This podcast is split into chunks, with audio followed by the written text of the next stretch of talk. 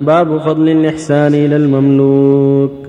قال الله تعالى واعبدوا الله ولا تشركوا به شيئا وبالوالدين إحسانا وبذي القربى واليتامى والمساكين والجار ذي القربى والجار الجنب والصاحب بالجنب وابن السبيل وما ملكت أيمانكم. وعن المعرور بن سويد قال رأيت أبا ذر رضي الله عنه وعليه حلة وعلى غلامه مثلها فسألته عن ذلك فذكر أنه ساب رجلا على عهد رسول الله صلى الله عليه وسلم فعيره بأمه فقال النبي صلى الله عليه وسلم إنك امرؤ فيك جاهلية هم إخوانكم وخولكم جعلهم الله تحت أيديكم فمن كان أخوه تحت يده فليطعمه مما يأكل وليلبسه مما يلبس ولا تكلفوهم ما يغلبهم فإن كلفتموهم فأعينوهم. متفق عليه. وعن أبي هريرة رضي الله عنه عن النبي صلى الله عليه وسلم قال إذا أتى أحدكم خادمه بطعامه فإن لم يجلس معه فليناول لقمة أو لقمتين أو أكلة أو أكلتين فإنه ولي علاجه. رواه البخاري. الرحمن الرحيم الحمد لله وصلى الله وسلم على رسول الله وعلى آله وأصحابه من اهتدى بهداه. أما بعد هذه الآية الكريمة مع الحديثين فيها الحث على الإحسان إلى المملوك وعدم تكليفه ما يشق عليه. ومثل ذلك الخدم الذين يكون تحت يد الإنسان في حاجته وقضاء لوازمه يشرع له بل يجب عليه أن يعدل فيهم وأن لا يظلمهم ويشرع له الإحسان إليهم والتواضع والرفق وعدم تكليفهم ما يشق عليهم. يقول الله عز وجل واعبدوا الله ولا تشركوا به شيئا. هم الوالدين إحسانا ومن القربى واليتامى والمساكين والجار ذي القربى والجار والصاحب بالجنب وابن السبيل. وما ملكت أيمانكم؟ هذه لا تسمى آية الحقوق العشرة. ذكر الله فيها حقوقا عشرة أمر بها عباده. أعظمها وأهمها توحيده جل وعلا وعبادته وترك الإشراك به. هذا أولها وأعظمها. توحيد الله والإخلاص له سبحانه وتعالى وطاعة أوامره وترك نواهيه. قال تعالى واعبدوا الله ليوحدوا الله خصوه بالعبادة ولا تشركوا به شيئا.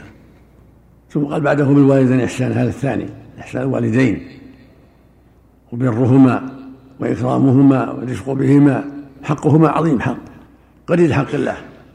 كما قال في الآية الأخرى وقال ربك ألا تعبدوا إلا إياه وبالوالدين إحسانا. قال سبحانه أن اشكر لي ولوالديك إلي البصير. حقهما عظيم. والثالث وذي القربى. والرابع اليتامى. خامس المساكين. بذي القربى واليتامى والمساكين. يعني أمرهم بالإحسان إلى أقاربهم صلاة الرحم والإحسان اليتامى وهم الأيتام الذي ليس لهم. وكل إنسان ليس له أب أبوه غير موجود وهو دون الحلم يسمى يتيم إذا كان مفقود الأب وهو صغير ما بعد بلغ الحلم يقال يتيم من القربى واليتامى والمساكين والجار ذي القربى والجار الجنوب. المساكين الفقراء والجار ذي القربى الجار القريب كعمك وابن عمك وأخيك ونحو ذلك. والجار الجنوب الجار البعيد ليس بقريب لك. كلهم الله أمر بالاحسان إليهم. وعدم إيذائهم وظلمهم. والثامن الصاحب بالجنب. فسره بعض العلماء بأنه مسافر الذي رفيق في السفر. وصفر فسره آخر بانها الزوجه صاحب بالجنب الزوجه وقيل رفيق في السفر. كلهم يحسن الرفيق في السفر والزوجة. كلاهما يشرع الإحسان إليهما والرفق بهما وعدم ظلمهما وعدم إيذائهما. التاسع ابن السبيل والعاشر المملوك. عبدك وعبد أمتك. ابن السبيل المسافر الذي يمر بالبلد وهو مار بها وهو من أبنائها. يمر بالبلد يسمى ابن السبيل يعني ابن الطريق ويحتاج تعطيه ما تساعده. قد يفقد نفقته قد تقصر النفقة قد تسرق. فابن السبيل يساعد إذا كان محتاج إذا طلب المساعدة. يساعد لأن قد تكون نفقته قصرت أو ضاعت. لم يصل إلى أهله. والعاشر ما ملكت أيمانكم. الجواري والغلمان الذين يكون تحت يد الإنسان يحسن إليهم ويرفق بهم ويتواضع. في حديث ابي ذر يقول صلى الله عليه وسلم في الخدام إخوانكم خولكم إخوانكم وخولكم يعني وخدامكم هم إخوان وهم خدم جميع. فمن كان اخوه تحت يده فليطعمهم ما اطعم ويلبسهم ما يلبس. ولا تكلفوهم ما يغلبهم فإن كلفتموهم فأعينوهم. فيشرع لك أن يكون طعام الخدام من طعامك من أكلك. واللباس من جنس لباسك هذا هو الأفضل. وإن خصصتهم بطعام طيب ولباس طيب لا بأس. ولا كان دون لباسك لكن إذا جاء إذا أكلوا معك يعني أكلوا من طعامك فهو أكمل. الحديث الآخر يقول صلى الله عليه وسلم للمملوك طعامه وكسوته ولا يكلف من عمل إلا ما يطيق. فالخادم والمملوك لا يكلف ما لا يطيق. وإذا كان الطعام واحدا كان أفضل.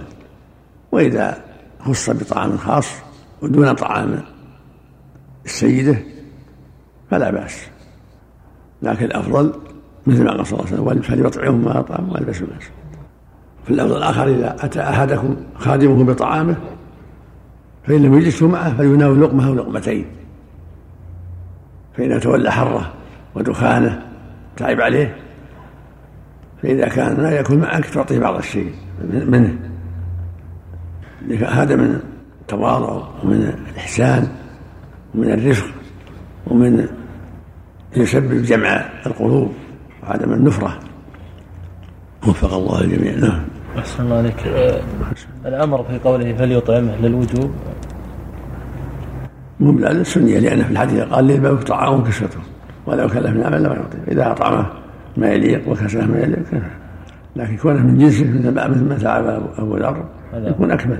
أحسن التعيير بالنسبة من الكبائر تعيير المرأة قول مثلا بعض الناس هدانا الله وإياهم. آه، فلان خضيري أو فلان كذا أو كذا. على سبيل الإخبار. بالنسب لا على سبيل التنقص ما يجوز. على سبيل التنقص. التنقص لا لا, لا بالقبيلة ولا بالخلقة ولا ما يجوز. يعد من السب نوع نوع من السب. يعني من الكبائر. نوع من السب. من الفسوق من الفسوق نعم. أحسن الله إليك. بالنسبة للتمليك كيف ضابطه بناحية شرعية؟ كيف إنسان يملك أصله أصله السبي الأصل. أصله السبي ثم التوالد بعد ذلك التوالد والإرث والبيع والشراء.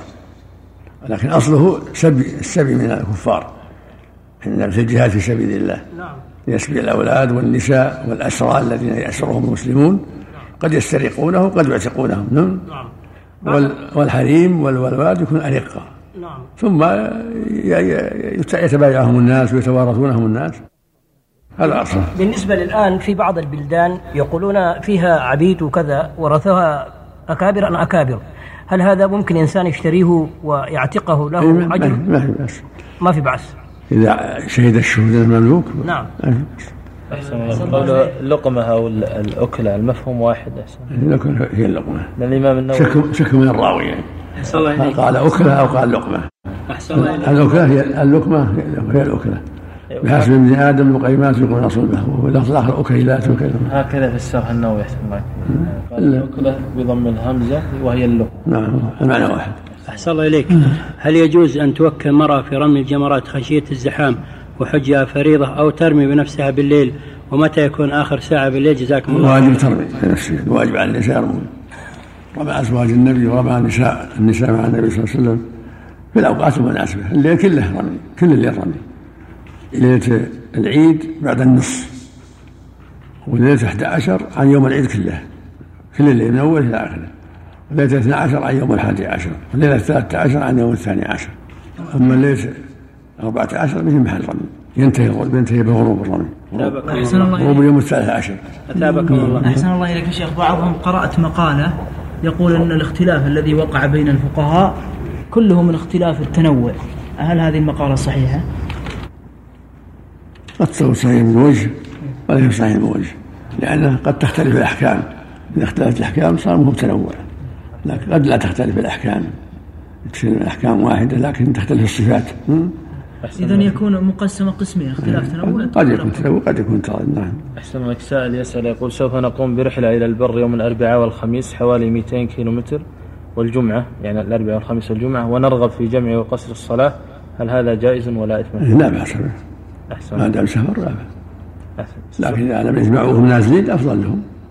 إذا كان نازلين ولا ألف كلام عدم الجمع أفضل. أحسن. سؤال آخر يقول إذا صلى أحدنا صلاة الظهر ولم يجمع معنا صلاة العصر مع المجموعة رغبة في أداء صلاة العصر في وقتها هل عليه إثم في ترك الجماعة؟ لا ينبغي يجمع الناس لا يصلي وحده. السنة يجمع يصلي مع إخوانه. أحسن الله يصلي مع إخوانه. بالنسبة للرمي هل هناك ما في عذر إن كان المرأة كبيرة أو عندها الرجل الكبير والمرأة الكبيرة والمريض معذور هذا ممكن يمنع يوكل يوكل من يرمي عنهم أحسن الله إليك هل يدخل الخدم في مسمى المملوك؟ نعم. هل يدخل الخدم؟ لا بس بالمعنى يعني يلحقون في المعنى. هم مملوكين المملوك العبد المملوك